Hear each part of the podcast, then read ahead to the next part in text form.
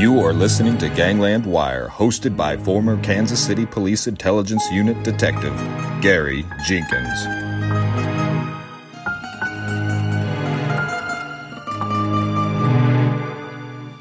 Welcome, wiretappers. This is a special episode of Gangland Wire.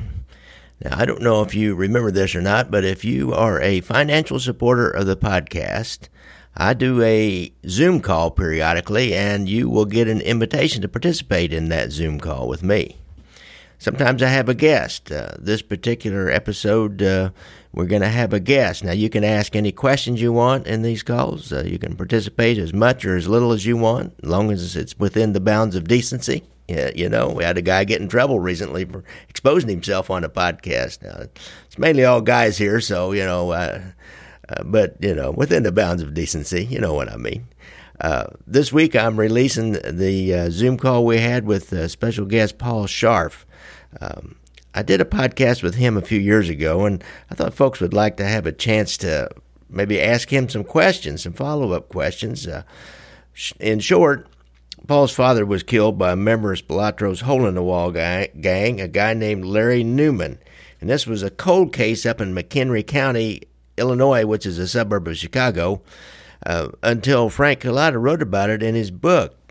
Uh, he and uh, Denny Griffin, uh, Paul will tell the story about how he learned about that, who killed his father, and how he ended up contacting Denny, and then uh, Frank Cullotta, and, and a uh, kind of personal saga after that to end up fighting corruption in the uh, sheriff's office and helping to get a new sheriff elected up there in McHenry County because they were like this is right next to Cook County, folks. So uh, it's a great personal story.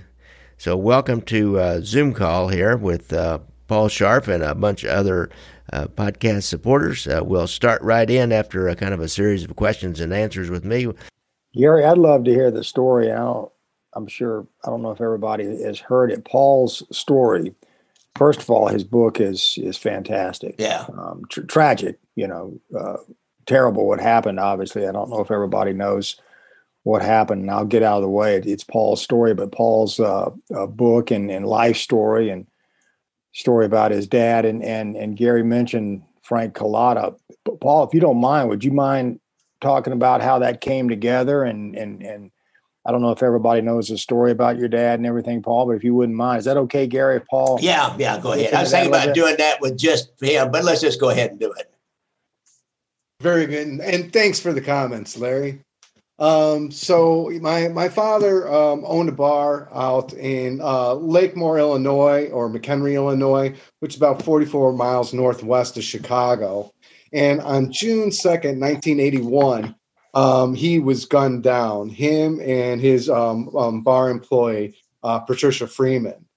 Um, we were given a person back then and who might have killed my father, um, but it ultimately wound up being a cold case for about 27 years. And then um, my uh, former babysitter was taking her father home back from Illinois back down to Arkansas and she was asking her father because her father uh, jim was my dad's best friend. And, um, and she asked him you know who do you think killed ron? So um, he mentioned the guy that we were told uh, back back in the day. And he also mentioned a gentleman named larry newman. So when um, holly that was my former babysitter when she got home she started googling larry uh, newman and the first website that came up was a serial killer website. and, from there, uh, he, said that he was from McHenry, and that's where we were from. Yeah. And uh, so she kept on Googling him a little bit more. And then um, she came up with this book, Cullotta. And of course, this book was about Frank Cullotta. And uh, 27 years later, on page 130 of Frank Cullotta's book, it tells me who killed my father. And um, and I guess that kind of really started the whole quest with me of trying to get Larry Newman named as the killer of my father, and uh, uh, it kicked off a lot of things from there. Actually, how'd you get hold of Frank? You got hold of Frank. How'd you get hold of him? What was the process? Because he wasn't that easy to find. I was trying to find him myself to try to get him to be in my uh, documentary, and uh, I couldn't find him other than through an FBI agent. Well, um, what I did is I, I, grabbed the book and I saw that um, you know it was Dennis Griffin, and I, at the time I referred to him, you know, as, as Mr. Griffin. Mr. Griffin, now he's Denny.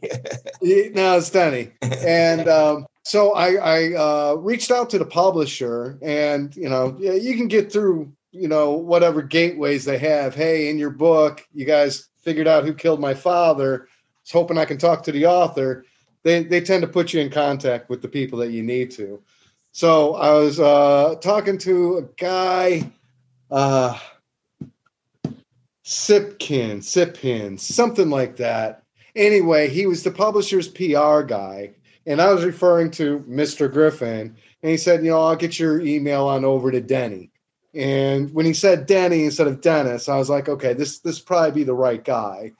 And so I put an email together. I fired it off to him and then um, I don't know about an hour, hour and a half later, um, I got the phone call from Denny, and, and we just started communicating from there, and things just kind of snowballed. One of the things about that, and I didn't mean to laugh when you said the, the website serial killer. That, that that was sort of a laughter, oh. indicating the shock of opening up. really. And then you see that you know, this guy's a serial killer, which Newman was, you know, one of the most evil characters on the planet. But um, one of the things you uncovered, Paul, that I think is fascinating about your book and your story, you know, tragic, but but you know, re- really telling and and how hard nosed you are, and how you know what a great digger and investigator, and how courageous you are. You ran into a lot of uh, uh, corruption up in McHenry County, and you know you uh, have uh, a backbone made out of rebar and, and, and, and did not stop that fight, even though you were up against a corrupt officialdom. You, you continued to fight. Would you mind talking about that a little bit? And then, as Gary said, you know, I'd love to know how you got, went from idea to fighting corrupt officialdom to getting it published. Gotcha, gotcha. Uh, I, I like that you called it uh, a corruption, a corruption officialdom, or, or, or something reference to a system. I refer to it as the regime. Yeah, and that, that's and that's I how I talk to the community. so uh, because because the, there's a lot of components to this stuff, right? We've got law enforcement, we got the newspaper, we got board members. So it, it becomes a system, really, that operates this corruption. Now, um, I look at my world back then in two campaigns. My first campaign is where, um, you know, it was like me and Denny. Um, I don't know if he was my wingman, if I was his wingman, but um, I'll tell you what, Denny acted like it was his father that was killed. And we went ahead and said, you know, we're going to go ahead and get Larry Newman named as killer my father and that was the first campaign. Um, you, if you look at my shows and stuff that I did back then, or my references back then, I seem like I'm open minded to the sheriff's office. Like, let's see what they do. I didn't trust them from the get go, but I knew as far as PR was concerned, for me to kind of, you know, you know, poo poo on the sheriff's office right out of the gate probably wouldn't have won hearts and minds. So I just let them do their thing. And you know, I, I knew I could rely on them. They they would do their own stuff that people would see who they were. And and they certainly did with the way that they treated me, neglected me. I would reach out to them. Um, they were hoping that I would go away. You know, thanks to Channel Five News and my community, they the sheriff's office realized that I wasn't just going to go away. So that was my first campaign, Larry. And that's kind of where I got my sea legs with things. I felt like I always asked Denny, I'm like, did we know what we were doing? You know, because I didn't feel like we knew what we were doing, but we did everything perfectly. Because when I went on my second campaign, and that's when I was going to deal with this corruption that you were talking about, I knew exactly what I was going to do.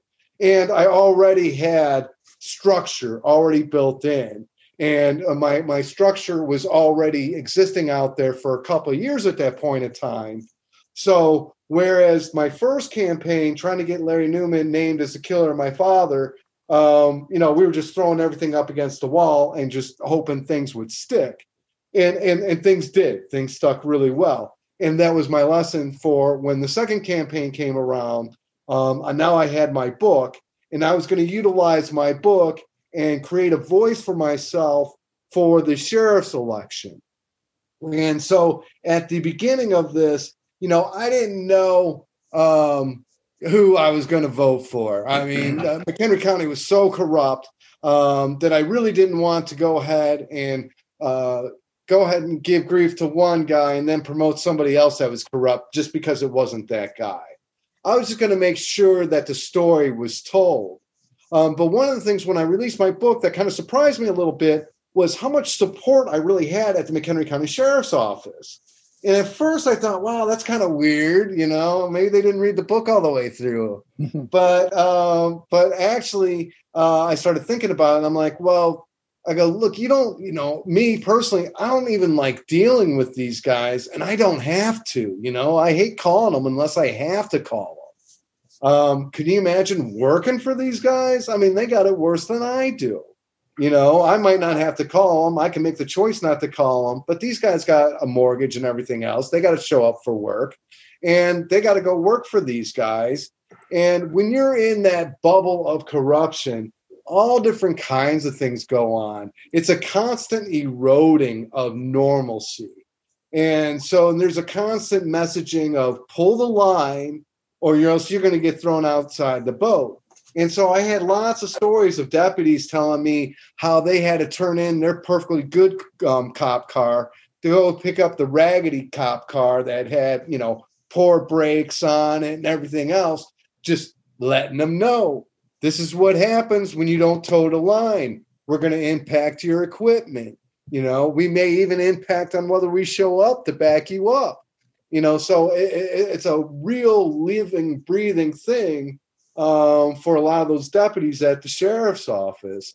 Um, but you know, corruption is is is a big thing. Um, I was taking on the world, um, but I was so hell bent on honoring my father. And, you know, in the first investigation back in 1981 of my father's murder, you know, we know that the uh, uh, the McHenry County Sheriff's Office was connected to the Chicago outfit.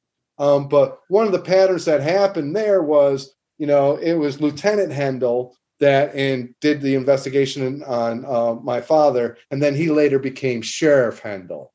Well, it was Lieutenant Zinke that did the second investigation, he was already under Sheriff Zinke, and now he was going to run for sheriff. Uh, I was like, no way are we going to do two of these guys. So that's when I decided to go ahead and show up.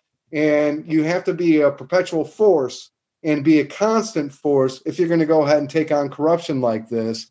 And the timing of this was so perfect for me because uh, you know I'm sure anybody that's watched or dealt with corruption. And if you are the individual that's standing up against it, it's not them that's on trial, it's you that's on trial. And fortunately for me, um, we already had a couple deputies that turned on the sheriff in a very big way. Um, they had some wrongful termination cases going, so they were in the news. And the sheriff's office spent all their time grinding on these guys trying to ruin their reputation, so on and so forth. But this has been going on for a couple years. So by the time that I showed up, um, the sheriff's office was all being revealed for what it was. So when I came on board, I was just another validation saying that what you've heard is true. And let me tell you some stories about these guys. So my attack was, um, you know, to go ahead and to pull together all this information out there in the wide world web and start centralizing it and telling stories. So every week I was telling a story in my blog. And I would either be telling a story about McHenry County specifically, or I would flip to a Chicago outfit story that had parallels to another story that I was going to tell about McHenry County. And so, like, you know, with McHenry County, um, some of the outfit stories I would tell, I talk about fixers. You know, now with Michael Cohen and Donald Trump's lawyer, everybody knows what a fixer is. And I thought it was incredibly crazy that we're talking about the United States president and his fixer. Mm-hmm. Because to me that was that was a mob guy you know? That was a probably a, a, mob attorney or a very well politically connected mob guy um, so i would start telling stories about some of the famous fixers you know from the chicago outfit you know like jake guzik and um, and then start explaining people that looked like them in mchenry county and started drawing parallels with that and then you know my ultimate attack was um, uh, the uh, the sheriff's deputies. Uh, I forgot. Sorry, I just started jack, jacking away.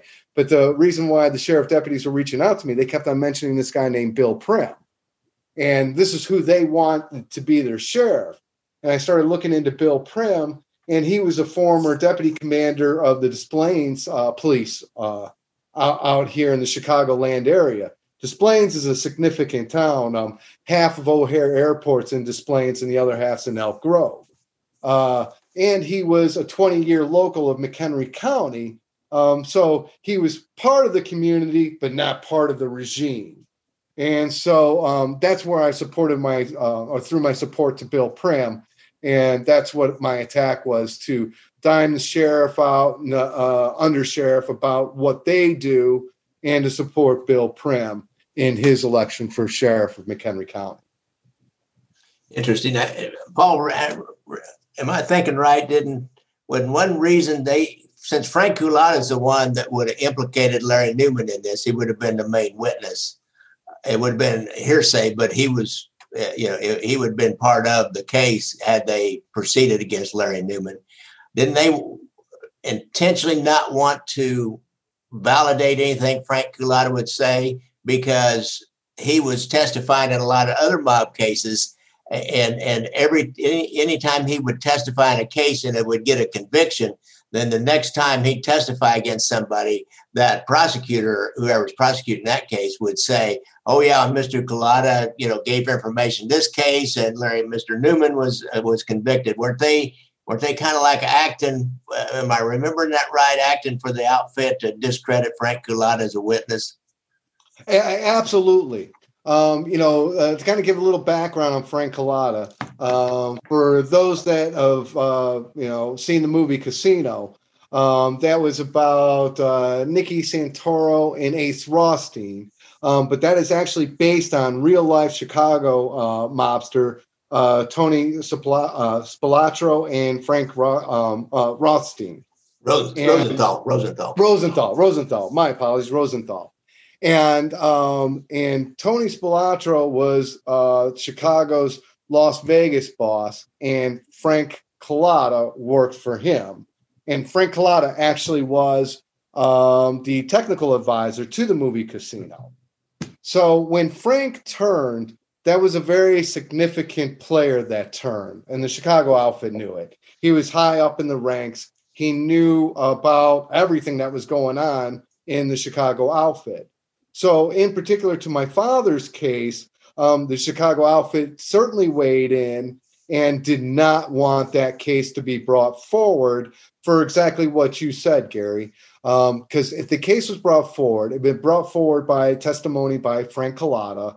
If that case would have, they would have won and convicted Larry Newman as the murderer of my father and Patricia Freeman, then Frank would have his first credible win and that would line him up to be a credible witness going forward on anything else. And certainly a murder case is significant, and that would have gave him a lot of credibility. Yeah.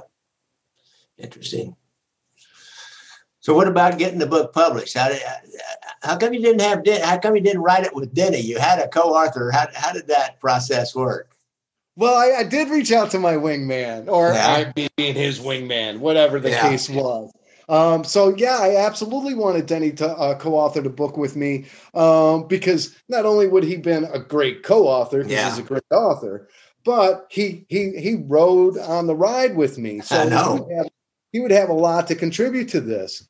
Um, but uh, at the time when I asked him, he was writing Andrew D. uh, Donato's book, oh, uh, yeah. Surviving the Mob. Yeah. So he was already in that project. Um, so, well, I was like, well, do you have anybody that you can uh, refer me to? And uh, he referred me to his buddy Keith, Keith Bettinger. And uh, so it was me and Keith that uh, went ahead and, and, and wrote that book. How did that work? Uh, did you like hack it out yourself and, and just, you know, just stream of consciousness, just tell your story and then give it to him and he started working on it and massaging it or how, how did that work? Yeah, I would I would say I was preoccupied with a lot of things because you know I had a full time job and I bought a house. I, I, had all these other extracurricular things going. Um, so what we did is once a week, uh, I believe it was like every Thursday night, um, I would just get on the phone with him and tell him stories, and he would just go ahead and take his notes, and then throughout the week he would put together a little something and then um, he would send it on over to me and i would go through it proof it and uh, you know add notes to it and whatnot. And we worked it together um, until uh, you know we got it to where i thought it needed to be. Interesting. Did you have another editor? Did you send it off to another editor to kind of give it a final touch or was he able to do that not not towards uh, until the end we did that. We started bringing other folks into it and you know we really we gave it out to actually a few people. Um, you really can't have enough editors to be honest. Um, so you know we we did it that way. Um, there was there's a few things that i learned. Um, you know we were just kind of just kind of winging it going at it a little bit meaning that i was just whatever story I felt like telling on Thursday, that's what I did. and we probably should have added a little structure to that. That might have made things a little bit easier. Um, reshuffling all these things back together, all these different stories, and streamline it into a book format. Here's something I've done with with the book I wrote. Actually, I wrote a couple other. Um, one uh, one other that I did this with about Civil War kind of era stuff, and and there's things called, there's people out there that are called beta readers. And you can find them online. Uh, like there's this company called Upworks. You can hire people to do almost anything in that technical. Uh, I've just hired somebody to, to edit my podcast here lately. I've, I've quit editing podcast. And, uh, so they beta readers for about 25 bucks. They'll give your re- your book a quick read and, and give you some really good feedback. Because I tell you what, you give it to your friends and you know they'll say, "Oh yeah, that's great, that's great." Yeah, I, I paid them to tell me, you know, what was wrong about the first one. Said, you know, it said you have two different books here, and I said, "Oh, okay, let me take a look." And she was right. You know, I had two different books, so. So I did about three beta readers, and then and, and, and then a developmental editor, and then a final editor. So it's uh, good writing is hard as anybody that's ever written anything to uh, to try to earn money with or or uh, influence people with. It's hard. It's difficult. Yeah, oh, I I concur with that. Uh, you know, I would say that um, you know not only do you have to be an author, but you you have to be your own hype man. You really yeah. have to oh, figure yeah. out what what that's all about. Even if you have a publisher deal, um, you're still going to be your own hype man. I mean, go talk to Denny. He'll, he'll, he'll tell you all about it. He's been doing this for God, I think we're going on 25 years or so, so. With, with, Denny. And um, and he and he has publishers that certainly go out and, and, and back things. And, and where, where you want to hold your publisher accountable is the wholesale books, you know, because I'm not, you know, as an author, I'm not going to go around and talk to warehouse managers explaining our return policy, right? Yeah. yeah so your, yeah. your your publisher's got to handle that kind of stuff but you are the face of your project, whether it be a book, podcast, movies, whatever it is that you're doing. And you need to learn to be your own hype man.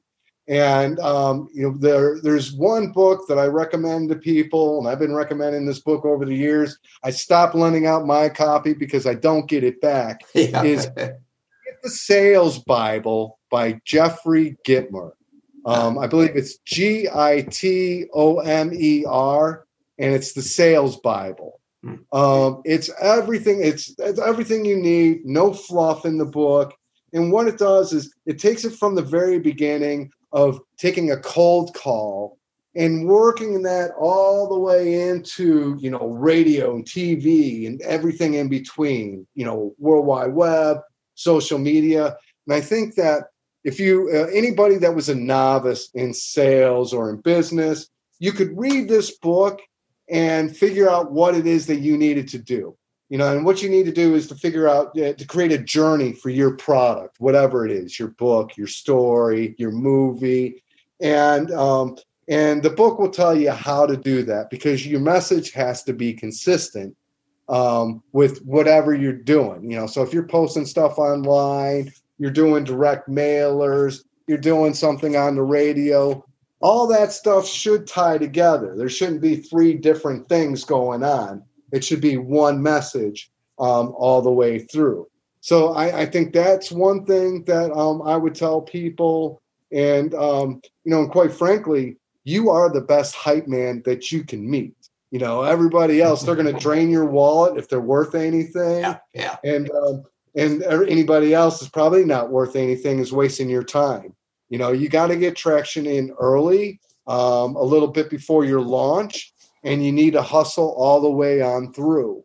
Um, for me, um, my motivation was my father. It was my mission. You know, it was to honor my father, to hold men accountable, and um, so I just had to drive that, you know, nothing was going to stop me, and, and nothing did. Um, if you don't have that kind of drive or whatever, you need to have a really good plan and pick up the sales Bible, and, and that will help you out with that. Yeah.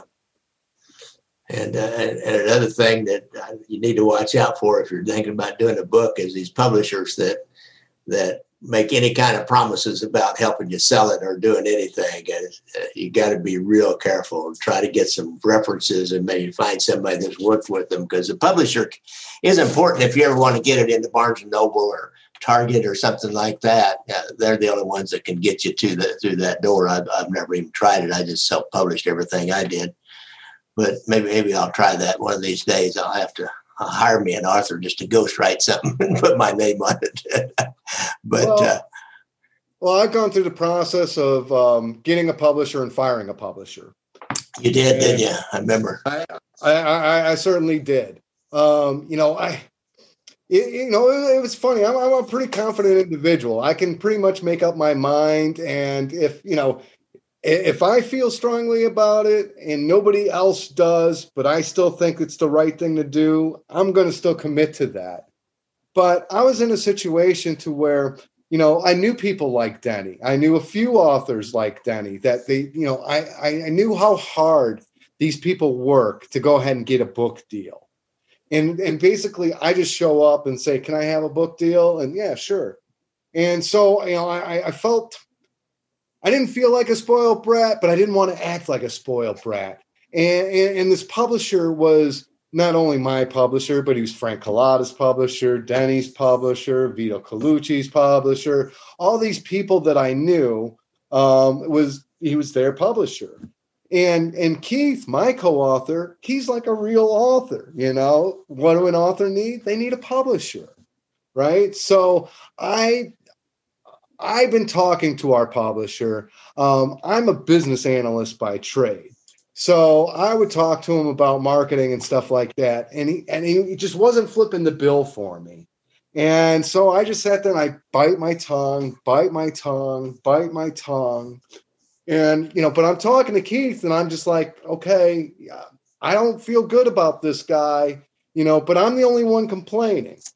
So um, you know, so when it came, we we we launched our book with the publisher. I'm not saying anything. I don't know what his marketing plan is. He's telling me he's marketing our book. Um, but by first quarter, I said, so what are the wholesale numbers? You know, because all the other numbers, they're mine. I got those numbers. Yeah, you sold those. Yes. And and uh, he's like, well, zero. I'm like, all right. I got off the phone with him. I called Keith. I'm like, can we fire this guy now? you know, because Q1, you know, Q1 is going to be your biggest numbers. They should be your biggest numbers. And uh, and if we got a zero in Q1 from this guy, we can sure bet that we're going to get a zero on Q2. And, you know, I'm like, Keith, this guy's not a publisher, he's a printer. Let's acknowledge that. Yeah. let's let's figure this out.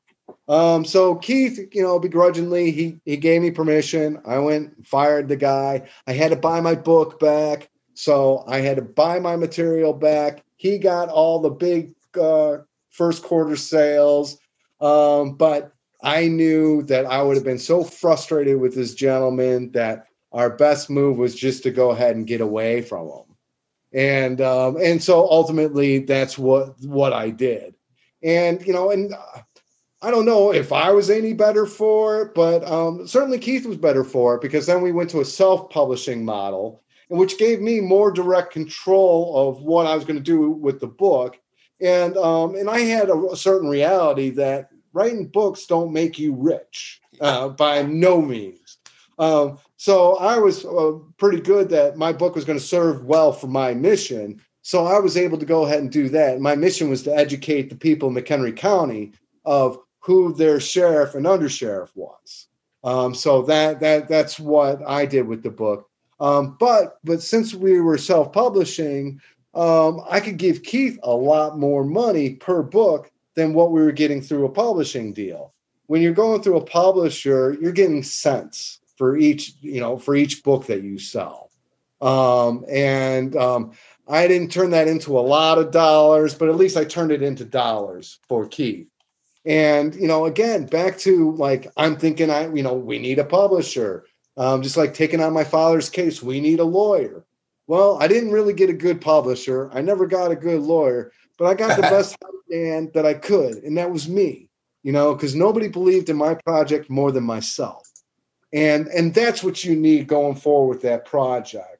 So I, I know like author types, producer types, maybe aren't business type people, but give it a shot. Give yourself a little education, get the sales Bible, knock that read out, put a little something together. It will make sense. If it makes sense, it's probably going to make sense to others. And get out there and be your own hype man. Good. I just put up a link to your book on Amazon. Get a little little promotion for you here. Thank you. Any other questions for Paul? I'm trying to think if I have any. It is pretty interesting. I know he he and I talked about uh, this whole Kindle thing and to uh, the, the scheme with Kindle, and and Paul was able to amp it up a little bit with that. That's what I did with my movie. Is is you give it away for free for about three or four days, and you let everybody you know, and then once a bunch of people will get it on Kindle, and then that amps it up in their algorithms and, and they'll show it more and then more people will buy it. So I need, I'm going to do that with mine one of these days. I've got the emails all written out to about 700 people who I have an uh, email list and to what I'm doing. And I just never, I just keep forgetting to do it. I get busy working, working on this damn movie. Yeah, I would, I would say go ahead and try it out. Um, you know, again, my mission was a little bit different. It wasn't it wasn't a profitability mission. It was to educate people in my community for an election. So what I did was um, I gave my book away, the Kindle format of it. It cost me nothing for that replication, right? Right. right. So I could I could give it away for free. It wasn't going to be an out of dollar. It wasn't going to be an actual green dollar expense. It's going to be a blue dollar expense. So um, what I did for the um, for four weeks, I had a day every week because I think you're allowed to give away something for like four days, five something days. like that. Yeah, five days, I think.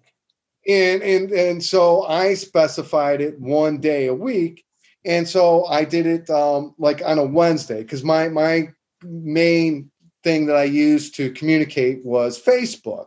Um, you know, this is back in, you know, 2013 ish, right around there. So I would build up, you know, hey, don't forget next Wednesday, we got our, you know, Murder and McHenry giveaway. You know, go and, you know, spread this around, post this. And so I was getting a lot of people to go ahead and post their this link for my book or my giveaway.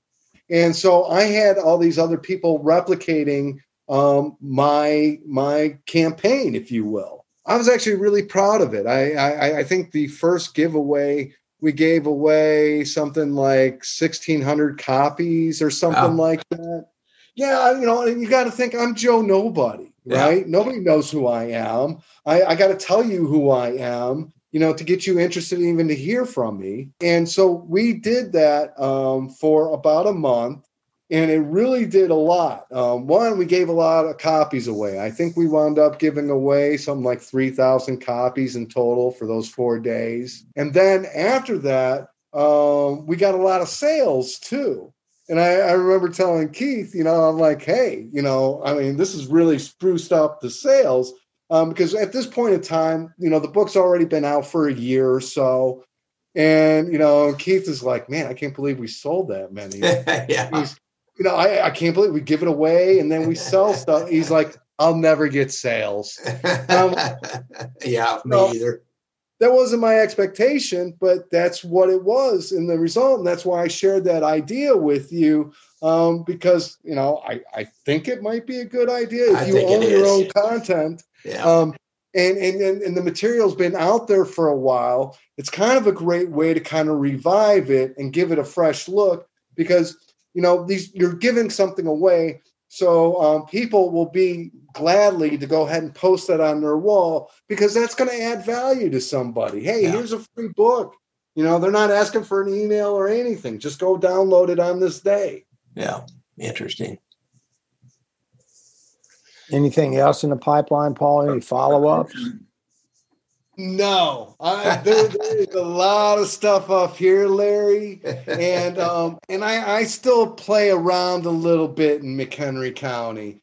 Um, that's my home community. Will always be my home community. Um, I don't suspect that will Illinois will ever be my primary residence again, but I do expect to have a house out there uh, someday soon. Um, but I still people still call me and ask me for help on things and, and I still do that. And um, if I was to write another book, it would be current, it would be now, and I don't need that kind of heat. It it, it, it would be hot, and I, I, I just I don't need that. You know, um, part of honoring my father is not getting his eldest son killed, and. you know, and, and and my mom reminded me about that. You know, I mean, you know, when I was dealing with like Frank and it was all mob stuff, and you know, um, uh, my mom was like, "PJ, your father would be so proud of you." and then a couple years later, now I'm dealing with the cops back at home and whatnot, and my mom's like, "Hey, PJ, you know your dad wouldn't, wouldn't want you to get killed, right?" yeah, I know. You know, and th- there, there, there was a reason. You know, my mom, she's got a street sense about her. She understands how the world works a little bit and her spidey senses were tingling and mine were too. You know the people that i was talking about they were real people that were connected to real people that do real things. And so i i, I have to be mindful of that. Paul was there ever a public corruption uh, uh, investigations opened by by the fbi or the state police?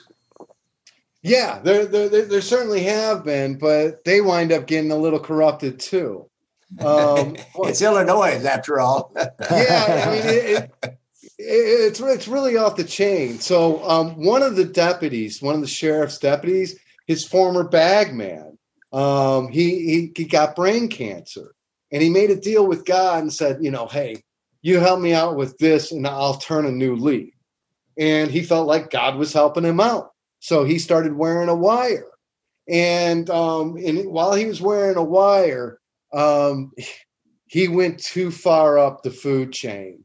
Um, he he got a judge, and he shouldn't have got that judge. And you know, in the FBI, you know, their their typical method of operation is not to acknowledge anything. Well, they acknowledged this guy, and they acknowledged that he was wearing a wire, and they acknowledged they threw him out. And I, it was kind of a bad deal. So yeah, the FBI was out there, but the guy that they were working with too went too far up the food chain, and they outed him for it. Hmm. At least my opinion, anyway. Yeah. Any other questions of uh, Paul? How about you, Larry? You're you're a writer. Well, um, you, you got to do any books? Yeah, you got to take a bunch of your columns and put them together into a book. I've, I've had people tell me I should take all the show notes from a bunch of my podcasts and put them into a Kindle book. I've thought about it. I, I even kind of got a bunch of stuff squirreled away in a file. Maybe I'll do that one of these days. Yeah, it, I'm I'm uh, a friend of mine who worked with with me at the Las Vegas Sun named Cathy Scott. She was a police reporter at the Las Vegas Sun, and Cathy's uh, wrote about Tupac Shakur, the killing in Las Vegas of him. Has a book on him. Has a book on Ted Binion.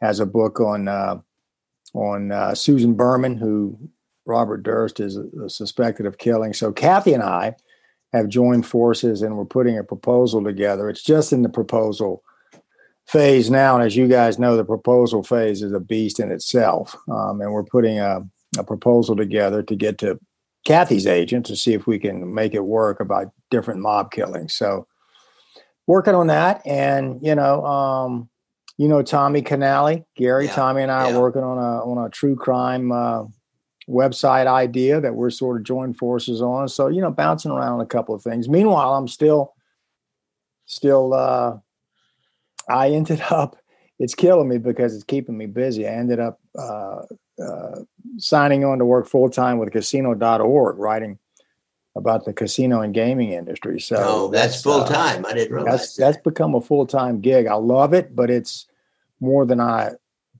anticipated it being. So yeah, staying really busy. I'm excited about it all. Cool. Yeah, Cathy's a great author. Uh, we we we uh, we actually met her at uh, MobCon. Yeah. Oh yeah. Yeah, yeah Cathy I probably did. I don't remember, but you know, I, I wouldn't mind doing a show on that uh, Benny Binion one of these times. I ought to get hold of her, you know, hook me up with her and do an interview with her on that Benny Binion. There are a He's couple of really good books. Yeah, a couple of great books about that, that about that Binion killing. Well, and I worked with both of them at the Sun. One was Cathy. Cathy was the cop reporter, and the other one was Jeff German. Jeff's written a really good book too about the Ted Binion killing, which ended up becoming a TV movie. And, and Jeff is at the RJ to this day. Jeff is an investigative reporter mm. at the RJ. You know, the Sun is tucked into the RJ now. Yeah. Um, and so, uh, yeah, both of them have outstanding books on mm. on oh, And then, and then Doug Swanson, who's at the University of Pittsburgh now, he's got a big big book on uh, Benny Binion. Yeah, well, that's what Doug I was would be great, Benny Binion, but okay, oh, really, okay. I, I was yeah, Doug would be Binion. great too. Yeah, he's great too. Who, who, you know, he just he just had a book come out on the Texas Rangers, which has become somewhat controversial because uh, you know when there was this whole naming issue with with football teams, the Washington Redskins, and all that. Doug's book became sort of a centerpiece on the on the debate over whether the Texas Rangers baseball team should be renamed because the Rangers as Doug discussed in his book, had a history in Texas history, of, yes. of, being a little rough with uh, people who didn't look like them. People who weren't white, whether they be yeah, black yeah, or Indians yeah, or Mexicans or whatever. Yeah. yeah, yeah, yeah. So, so that became so. Doug, Doug had a lot of that, but but Doug would be great on your show, Gary. Oh, all right. I have to. I'll I'll, I'll talk As to you about Cathy, that. And Paul knows yeah. Cathy. Yeah. Okay. Yeah. Well, we'll talk about that. I talked to your buddy Geoff Schumacher at the Mob Museum this afternoon. Doing a, I'm doing a show, a Halloween show about the bricks from the uh, St. Valentine's Day massacre wall. Yeah. Did they bring bad luck? Are there are there uh, ghosts uh, hidden in and around those book those bricks, or or the spot where that uh, 31, 2122 Clark Street, Chicago? It's it's interesting. It's uh, people claim that they walk by there at night and they'll hear screams or hear uh, guns go off and, and things like that. But uh, so I thought it'd be kind of a fun Halloween show. So I talked to Geoff about the uh, mob museum's uh, experiences with the wall and how they got it and, and uh, how they decided to to make that display and that kind of thing. That's great. Good guy. Did he say there are no, he, he didn't. Want, he, he didn't want to get into it. He said, "Well, I personally haven't seen it." He said, "Heard or anything myself," but he said they uh, I, we've had staff and people claim that they have seen things in and around the museum. He never would lay it on the wall, so that's, that's, as close as I can get him to say. So uh, anyhow, yeah, that that uh, it's just it's really weird. I, I pulled a picture up on Google Maps, street maps of the the address where it was, where that warehouse was, and it's there's buildings on either side of it. I believe at least certainly or there's brownstones right next to it, and then there's like a, a somebody's just fenced it and made it into green grass and planted five trees there. Hmm. So it's just like this little. It's not a public park. It just looks like a little park sitting there. Tore the building down, huh? Yeah, yeah, tore the building down a long time ago, back in uh, I think '67, I believe. That's when this Like, Canadian, uh, Canadian businessman bought all the bricks from the wall and did a variety of things with it, and finally, either he or his estate sold it to the mob museum. He used to sell those bricks for a thousand bucks each with a letter of authentication. But the story is, every time somebody'd buy one, they'd want to bring it back because something bad would happen to them. So that's part of the Halloween story. Interesting. Did yeah, yeah, and they they've got almost all the bricks. I mean, they've got some Yeah, of them they with do. holes, and yeah, originally there was 417 bricks but some of them were missing. Now that guy sold some and then seven of them ended up totally missing and they searched all over for them and, and Geoff said they have bought a couple of bricks from people with the letter of authentication that uh, this uh, uh, what was the guy's name? He was from canada Patke or something like that I wonder how he got them. Did he just he just He- happened he- to show up at the site? he just he read about in the paper that it was going to be torn down. It somehow it hit the, the media that they were tearing down the uh, building where the St. Valentine's Day massacre was. So he called Richard Daley, and uh, the Mayor Daley put him in contact with the uh, uh, construction company, the demolition company that was tearing it down, and then he, he worked a deal with them and bought it. They never would say how much he paid for it. Wow. But at the time, around that time, that Bonnie and Clyde car was pretty popular, and they sold it for one hundred and seventy-five thousand dollars, I think, sometime around that time in the seventies. Now, allegedly, the original Bonnie and Clyde car is in Primm, right? At, at Right, the casino right. in Primm. Has that been authenticated? Is that Yeah, definitely the Bonnie yeah, and Clyde? uh, best, Clyde car? best I, I didn't Four or really, five of them were floating around for Yeah. a while. I didn't really dig into it, but everything I I've read up quite a little bit about it because I did that uh, motorcycle tour of Bonnie and Clyde sites last summer, and best I can tell, it's out there in that casino in Primm, Nevada, and it's been there for quite some time now. Now this guy, this Patke, he he had a bar. He tried a couple of three things with the wall. Then he put it in his bar, and he put made a urinal out of it. He cut, Oh. he, he made the he built the wall back up with brick. He covered it with glass, and and then men would pee up against it, go down in the urinal. Then up above, he had a sign. God, I I don't see that in my note here. I, it's in my uh, podcast, but uh, he had a sign that said something about uh, piss on it. You know, it's just history or something like that. so he was quite a character. I got a feeling. I see. But as you know, uh, first time I went to that mob museum, it was like, damn, they got the wall here, because I knew they were reputable enough that it would not be. They would have authentic, authenticated that heck out of that before they ever put that wall up with that kind of a first class operation. For a while, they had the uh, chair, the barber's chair that Albert Anastasia Oh, did they? on loan Yeah. from from from Oh, uh, from a guy for about a year or so. Yeah, they had the chair on display. I didn't know that. Yeah, yeah. That that, that Anastasia was sitting in. I don't know what happened to the chair. Some whoever owns it lent it to them, Yeah, and and it's back where whoever originally owns yeah it. it's probably in some other museum back east or something. They've got all kinds of little museums around.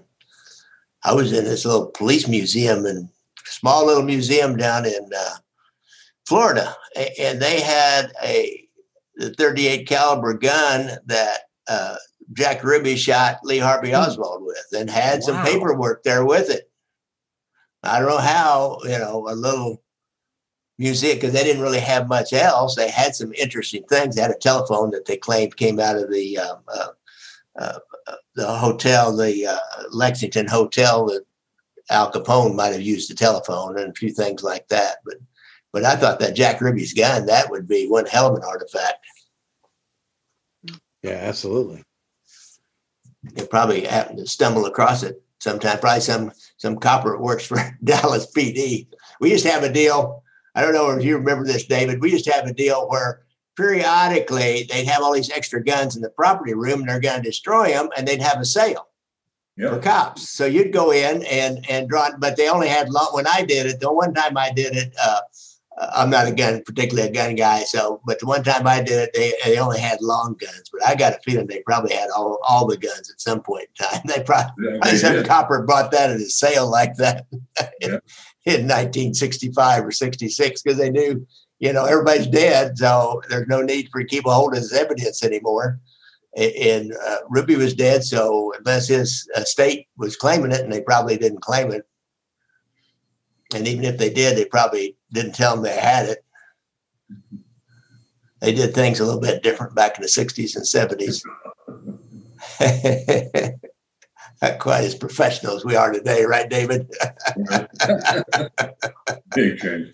Yeah, really. I see some of the stuff these guys are getting indicted for. It's like, oh my God. Oh, I know. I did that. Oh, yeah, I did that. Oh, I did that. God, scary. What did you did you find out, Gary, in the in the Bonnie and Clyde uh, stuff you put together last year, which was excellent. Um, when uh, and I know you did a piece out of Joplin when when when they had that shootout and, yeah. that that guy's got it as a bed and breakfast now. That it is. You can stay there. Yeah. Is uh, so so the pictures of them with uh, you know her smoking a cigar and uh, him with that Browning automatic and all mm-hmm. that stuff and those love poems she wrote, they left behind, I guess, when they ran out of that garage during the shootout. And the right. newspaper, the, right. the, newspaper in Joplin, got a hold of those.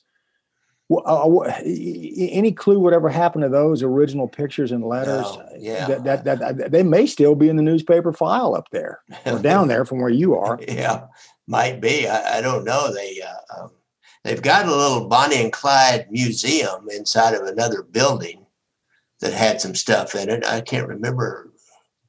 In Joplin. Yeah, in Joplin. We went to it, but it, it really wasn't very much. They had they had like a dress that was left in there that came out of that, I believe, and a chair that came out of that apartment that would have been there when they were there, but they did they didn't have any. I don't remember about the pictures, but yeah, that, of course, technology as it is today, you could take any of those pictures and say, "Hey, this is one of the original pictures here."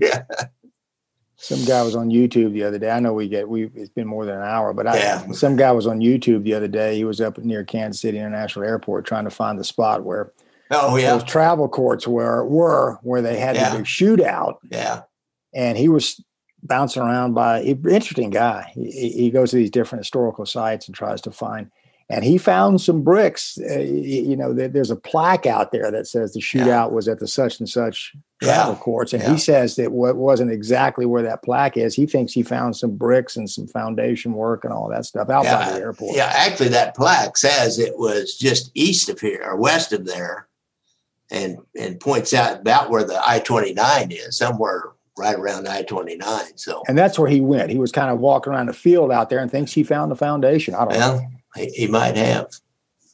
I don't know. I can't even remember when I was a kid. they used to have those roadhouses around, uh, big major intersections like that. They were, they were what we called a bucket of blood.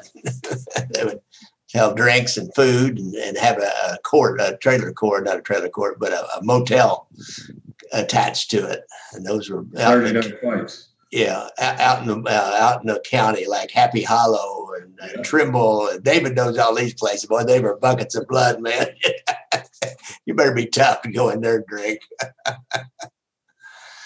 all right. Well, it is a little after nine, so I appreciate you guys being here, and I hope y'all had fun. And uh, yeah, fun, entertaining. Thanks for having us. Well, uh, right. see what we can't dig up here in that latter part of the month. Since I, I this one kind of in at the last minute. Actually, the guy that wanted to do this, one of those artists, he didn't come tonight. I don't know what's up with that, but oh well. I like. I tell you that. I don't know if you are how many of you guys are Facebook people, but that one guy, Brett Giuliano, that is usually on these, and I hope I was hoping he would come.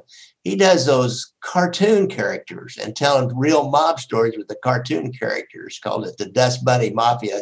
I just find that fascinating. That somebody will do that take those stories and tell them in another medium like that that's totally like and the characters aren't even like tough looking characters he'll take like for johnny the fox torrio he made a fox and, and he'll make some kind of a funny little character that has something oh, to do with the character it, it, it's really interesting stuff. Yeah, that's cool. Probably never make a dime off of it, but I find it fascinating. I, I, I applaud his creativity.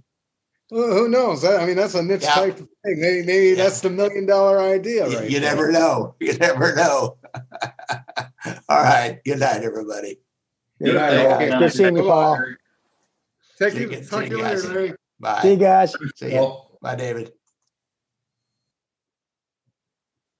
Well, folks, thank you for listening and all your nice comments on the Apple Podcast reviews, plus your nice comments on my YouTube channel, where I often put up the uh, at least the Zoom interviews so you can see what my guests look like uh, in real life. Uh, also on our Facebook group, Gangland Wire Podcast, I uh, I see a lot of really good compliments on that.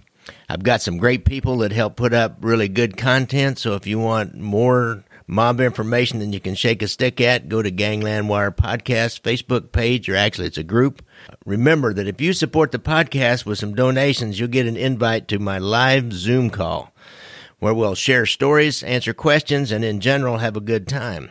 Don't forget to buy me a cup of coffee or a shot and a beer on Venmo on your Venmo app, or you can go to Gangland Wire, my website, ganglandwire.com, and donate. I have a donate page, and, and each uh, podcast that I put up has a pretty lengthy written blog piece about what the subject is, and at the bottom of that page, there's a way to donate. I have some fixed costs, and plus I'm raising some money for my next documentary, which is about the KC mob and the election fraud of 1946.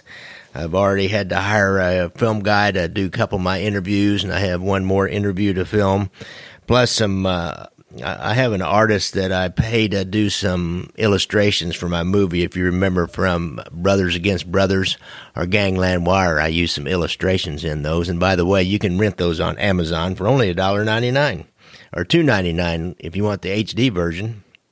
And finally, I have my book, Leaving Vegas, the true story of how FBI wiretaps ended mob domination of Las Vegas casinos. Now, that title is a mouthful. But in that book, you're going to find copies of a lot of the transcripts of the actual wiretaps. And if you get the Kindle version, I took those audios that I got out of the court files and linked them to the book in the proper places. I have an explanation and then the actual audio wiretap, which I think is kind of unusual. So you can go to Amazon and get that book and get it in the Kindle version. Gangland Wire supports the Veterans Administration and their programs that help veterans with PTSD. You can call their hotline at 1 800 873 8255 and push 1. Or go to their website, www.ptsd.va.gov. I hate saying that www. I left it out when I said something about Gangland Wire. You guys all know. I can leave that out. Anyhow, thanks a lot for listening, and uh, listen up next week. I try to put out one a week. Music provided by our good friend and super fan from Portland, Oregon, Casey McBride. Thanks, Casey.